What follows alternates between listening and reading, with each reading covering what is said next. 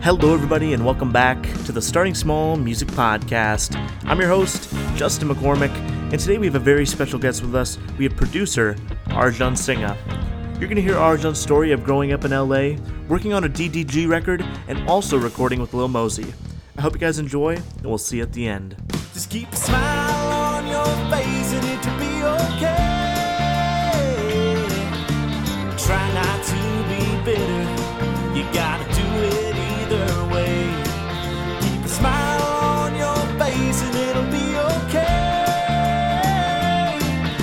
So when life throws a jab, you gotta duck out of the way. How you doing today, Arjun? Doing good, man. How about yourself? Hope you're good. I'm doing good, man. So getting right into your story, I'd like to get back right to your childhood. Where did you grow up and what was your childhood like? Grew up in LA, bro. I grew up in the Valley here in LA. It was good, man. I just went to school, all that stuff. I went to Heart of the Valley Christian School when I was little, and then went to charter middle school, and then graduated high school from El Camino, and now I'm at Pierce College right now. Gotcha, cool. Now, did you grow up in a musical family at all, or is that something you kind of just fell into? I mean, kind of, yeah. My pops is really into music, and he played in a band when he was in college and stuff, so he knows guitar, drums, and all that stuff. Yeah. So, yeah, I for sure picked up a lot of music from him and have his taste in music and rock and stuff like that. So, yeah, man. Were those some of the first records you remember listening to, is kind of consuming those rock records of your dad? Yeah, for sure. Yeah. It was definitely rock that I was introduced to when I was younger, Guns N' Roses, Metallica, AC/DC, all of those. So. Yeah, for sure. Now, are those some of the artists you would say kind of got you into music, or were you kind of listening to rap is when you really got your grasp into music? Yeah, for sure when it comes to rap, but I was always inspired by rock, but it wasn't the reason why I started music production. It was always because of rap. Yeah. And R&B. So, yeah. Now, when did you start actually making beats or even getting the interest of it? Were you even old enough to buy yourself a laptop, or did you have to go and be like, Mom? Yeah, man. So yeah. So actually what happened was, so I got a job when I was 16 at Target, and I saved up just enough money to buy this $300 laptop and this Anker speaker, this $30 Anker speaker. Yeah. That's what I started off on. Literally just that, and free FL Studio trial. And that's what I started off on, and now I got a full on setup just from from investing that whatever $300 in myself from Target. What was it like having to learn on FL Studio? I feel so many people in this day and age are just jumping to GarageBand to get their feet wet. Yeah, for sure. I mean, the thing is with FL Studio, I feel newer producers have it a lot easier than it was a while ago, because now there's all these YouTube videos and all these different ways where you can actually learn everything that you want. So I definitely just learned off of YouTube. That's it. For sure. Now, so your first beats you were making, what do you say they kind of sound like? What artists, would you have said, those songs would have been good for at that time? Oh, when I started out, actually my biggest inspiration for music is Nav. Yeah. So I was making a lot of Nav type beats and stuff like that when I was starting out, just my whole sound was just, very ambient pads and some hard hitting drums and stuff like that. Even when I sucked, back in the day when I first started out, it was definitely a lot of Nav vibes for sure. Do you think those hard hitting drums came from your rock influences as a kid? For sure, man. Yeah, just a lot of the bounces and just kind of knowing what sounds to use and stuff like that for sure came from rap. From rock. Yeah. Have you ever had any opportunities to work on any rock projects yet, or are you just focusing on your rap? I don't really make rock music. It's just something I listen to. So. I got you. Yeah. Yeah, for sure. Now, when did you start actually thinking this is something I want to do professionally? I'm actually pretty good at this. I think a month or two in to producing. Really? Literally a month or two in. I just I don't know, man. I have this belief in myself compared to I don't know if this is going to work out. So I was just you know what, if I'm going to do this, I'm going to do this. So, yeah. So I was for sure, I really just want to learn everything first before I even, that's one thing that I did is before I even sent other people my music and worked on, reached out with other producers, I made sure that my music was quality, Because the worst thing is when you start out and you're just starting out and your music obviously isn't that good because, you know, you're just learning and stuff like that. And then you start reaching out to bigger producers and wanting to work with people. When you send them a crappy Pac-Man, they'll remember that. Even when you become, like, as good as you become, they're like, oh, that's the kid that sent me that really shitty pack back in the day, you know? So it's for sure, like getting good at your craft before you start sharing it with people. For sure. Who are some of those first, like, producers that you were sending tracks to that you feel like took a chance on you, like, when you were first sending stuff? Let's see. I'm trying to think. Honestly, at the time, I was mostly making beats. I didn't really make that many loops. Now I make beats and loops. Yeah. But when it comes to beats, at least, it was the first person that ever let me send beats is Fritz, who's a Playboy Carti's engineer. Okay, cool. So he was like the first person in like this industry that like actually like believed in my music. So I had been. Even like a couple months into my music when my stuff wasn't even that good, he let me send stuff and, you know, place my stuff. And yeah. Would he give you like feedback? Like, yeah, he would always give me feedback. He would always go live and, you know, say, oh, you know, Arjun's one of my favorite producers and this and that. Like now Fritz is like a huge engineer and like he's doing really good for himself. So I'm really proud of him. Yeah, yeah, he was for sure like the first person that gave me a chance. Now, do you ever write anything on the lyrical side of things or you mostly just stick to the track? Just the track, man. That's what I do. Do you ever like just my strong side is? Do you come in with a title? Like, do you ever like name like your track and then like the writer will like go off of that name, or do you kind of just send them the track and they have full like just whatever they want to do with it? Exactly, that's what I do. Just send them the track and give them free all the creativity. Do you guys ever do it like in a room? You know, like where the writers and you were in the room and you're doing the beat kind of on the spot.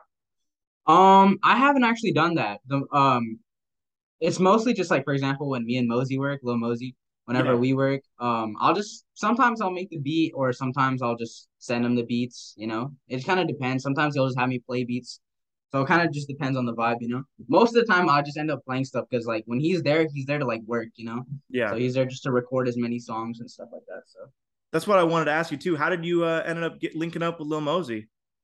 Well, actually, I had randomly, like, DM, like, one of his, like, someone that was close to him. Just like from his story, and then he had and I asked him if I could send beats, and he said, yeah, for sure, man, send some beats. And then I sent him the beats, and he played Mosey like one of my beats, and he was like, bro, this is hard as fuck, and he like used it right away, first beat that he played. And then Mosey had he DM'd me after that and wanted to work. How did that feel, like that first like big DM from like a big artist, like saying like, yo, I'm gonna put this out? It was cool. It was cool for sure. I remember I was on FaceTime with my friend Stephanie when Mosey DM'd me. I was like, oh, shit, Mosey DM'd me. I was like, all right, let's check it out. Let's see what he says. That's pretty cool. Hey, I hope you guys are enjoying this episode, and I'd like to take a pause to thank this week's Midbreak sponsor, Termery. As busy musicians, it is crucial that you get a good night's sleep so you can go on the road or in the studio well-rested. And that's where Termery comes into play. With a wide variety of mattresses, mattress toppers, beddings, and pillows, Termery is your one-stop shop to a good night's sleep. I personally use their 5-Zone mattress topper, which was designed to target and relieve pressure points, and I can truly say I have seen a change in my night's sleep. Termery also takes pride in using sustainable materials in their products, such as pure organic, non-GMO cotton, latex, bamboo, and linen. So go check them out for yourself at Termery.com and use code SSM10 for 10% off your next order. Now enjoy the rest of the episode. I really like, so when I was doing research for this pod, like I was on your Instagram, and I really like just how like level-headed you are. Like you made some posts about your top favorite producers for Lil Mosey, and like you had yourself like at the bottom of like a list of incredible producers. Like how with success do you keep just like the head, like just moving forward and not just like settle for like anything, just keeping going? Bro, the way I see it is the way I see it is just like, if the song doesn't release, or like, if the song doesn't release, like you can get as many cuts and as many artists to record on your stuff. But if it doesn't release, it doesn't mean anything to me. So that's really what I learned. I remember I used to get so excited, like, oh shit, this guy recorded on my beat. You know, this guy, I would get so excited when I was like first starting out. But now if someone records on my beat, I was like, it doesn't really matter until it comes out. So that's really one thing that kind of drives me, is to get as many cuts and as many people on my beats as possible. And, you know, just because at the end of the day, afterwards, it's not really my say what songs released. So as the key is just to make as much music as possible and just to keep going, man, like never settle. For sure. Now, I mean, me being a country artist, it's been cool in the past like couple of years, like with a couple like rap and country crossovers, and the biggest one being last year, Lil Durk and Morgan Wallen doing a song called Broadway Girls. I don't know if you heard it, but no, I don't think I have, but I'll check it out for sure. How do you feel about just like the genres like that, like clashing and being able to come together? Awesome, man! I love it because I feel like a lot of times genres, especially like rap, like it'll get stale. And you'll be making the same music over and over again to the point, like, if you've heard one like trap song or one rap song, you've basically heard all of them. Like, there's not a lot of creativity. So when you mash genres, it really brings out the creativity of like both genres and both sides and just makes like incredible records. For sure. And I mean, you're talking about like hearing like the same rap song, like the same time. That's why I really appreciated like King Von's music, and like he was taken from us way too soon, because I feel like he like really put out a fresh sound into rap that I hadn't seen in a minute. For sure, man. For sure. There's a lot of artists nowadays that are doing that. Yeah. So, yeah. But for sure, King Von had huge influence on what rap is right now. Now, one of my favorite tracks that you put out is a DDG's Elon Musk. Take me through the creative process when you're making the beat for that. Oh, I didn't do Elon Musk. I did Whiskey Freestyle. Okay, Whiskey Freestyle. My bad. Yeah. No, all good. Yeah, Whiskey Freestyle. That was a fun record. I actually did a beat breakdown with my friends Trey and Aaron on that. So we broke down the beat and we showed everyone how we made it. But yeah, that was a really fun record. I was working with Trey, who's DDG's producer, and like he's a really close friend of mine too. So I just had tapped in with him, and I was sending him loops and FLPs and stuff like that. And he just hit me one day. He's like, "Yo, send me some." DDG's in like this space phase right now. So I was like, "Bro, I have this perfect loop that I made like last year." I sampled Neil Armstrong and all that stuff, and I made the loop with Aaron. So I was like, "Bro, if you want space, like, you can't get more space than Neil Armstrong." Yeah. So I had sent it. Literally the next day, DDG recorded on it. And like 3 days later, the song released. So it was pretty cool. Jeez, I mean, DDG is huge. I'm sure that had to be like sick when like that came out for you. For sure. Cause like that was the first time I heard the record. So I was like, yo, that shit is fire. Cause I'm glad like DDG killed it too. And even the guy who did the music video, I don't really remember his name, but he killed the music video, and he saw like our vision when it came to like the Neil Armstrong intro, and added Neil Armstrong TV and stuff like that. So he really saw what we as producers were trying to show people, and you know, they put the music video together like perfectly. So, for sure. Awesome. Now, another difference coming from the country world is like we might have 1-2 producers on a song. In rap, there could be like 5, 7, 10 producers. What do you think the reasoning is for that? Is like one person doing the beat, one's doing this, or like what's the reasoning behind that? Honestly, man, I feel it's definitely a collaborative process, but honestly, I feel like the reason why people have this many people on loops is for sure to get more of a chance to get placements, because you'll have all of those people on the loop sending it out. That's true. Even though that's for sure a factor, it's always really fun making music with other producers. So at the end of the day, like as long as everyone is cool in the business and understands the splits and stuff like that, like I don't care how many producers are on it. That just makes the record better, because everyone has input, and everyone, you know, a lot of different heads producing on one track. It's like makes the record better, in my opinion. For sure. Do you have any projects coming out soon that you're excited about? Anything with Lil Mosey or anyone else? Yeah, for sure. Me and Mosey got a lot of more stuff coming out. He's gonna drop the album soon. Maybe I think like next year, early next year, something like that. Oh. And then I got 2 songs on Richelmy Kwan's album coming up. One is with Young Blue, so Richelmy Kwan, Young Blue, and then another song called Dangerous. Oh, cool. And then I have one on Realist K. He's an R&B artist. I have one on his album too. So I'm pretty excited for some of the records coming up. That's dope. Now, who would you say your top 3 in the game are right now, like putting out music? What genre? Because I have different just rap. Yeah. For rap, it'll probably Nav is my favorite artist, so for sure Nav. Nav. Nav. I'm gonna say, Tory Lanez. Yeah. Also one of my favorite artists. Really fun guy to work with too. And then I say probably Gunna. I'm probably Gunna's fire. Yeah. Now you seem like I said, a really driven guy. What would you say your like 5-10 year plan is, like goals wise for music? 100% just to keep stacking up the placements, man. I feel like that's the most important thing, because at the end of the day, that's all you could really do as a producer.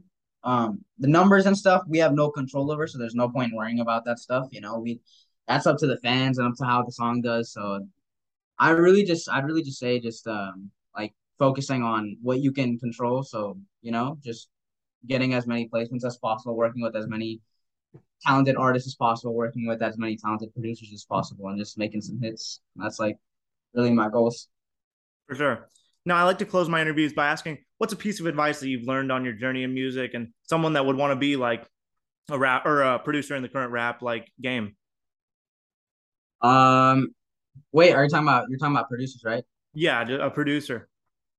For sure. Like I said before, is to have quality music before you send it out to people, before you work with people, because I'd rather someone take their time, spend time, perfect their craft, have their own sound, and then send me stuff, compared to just like right off the bat, just wanting to get success and just start sending to people, you know, because at the end of the day, it's all about the music. You know, if the music isn't good, it doesn't matter who you work with. Just stand up. Yeah. So that's for sure what I'd say.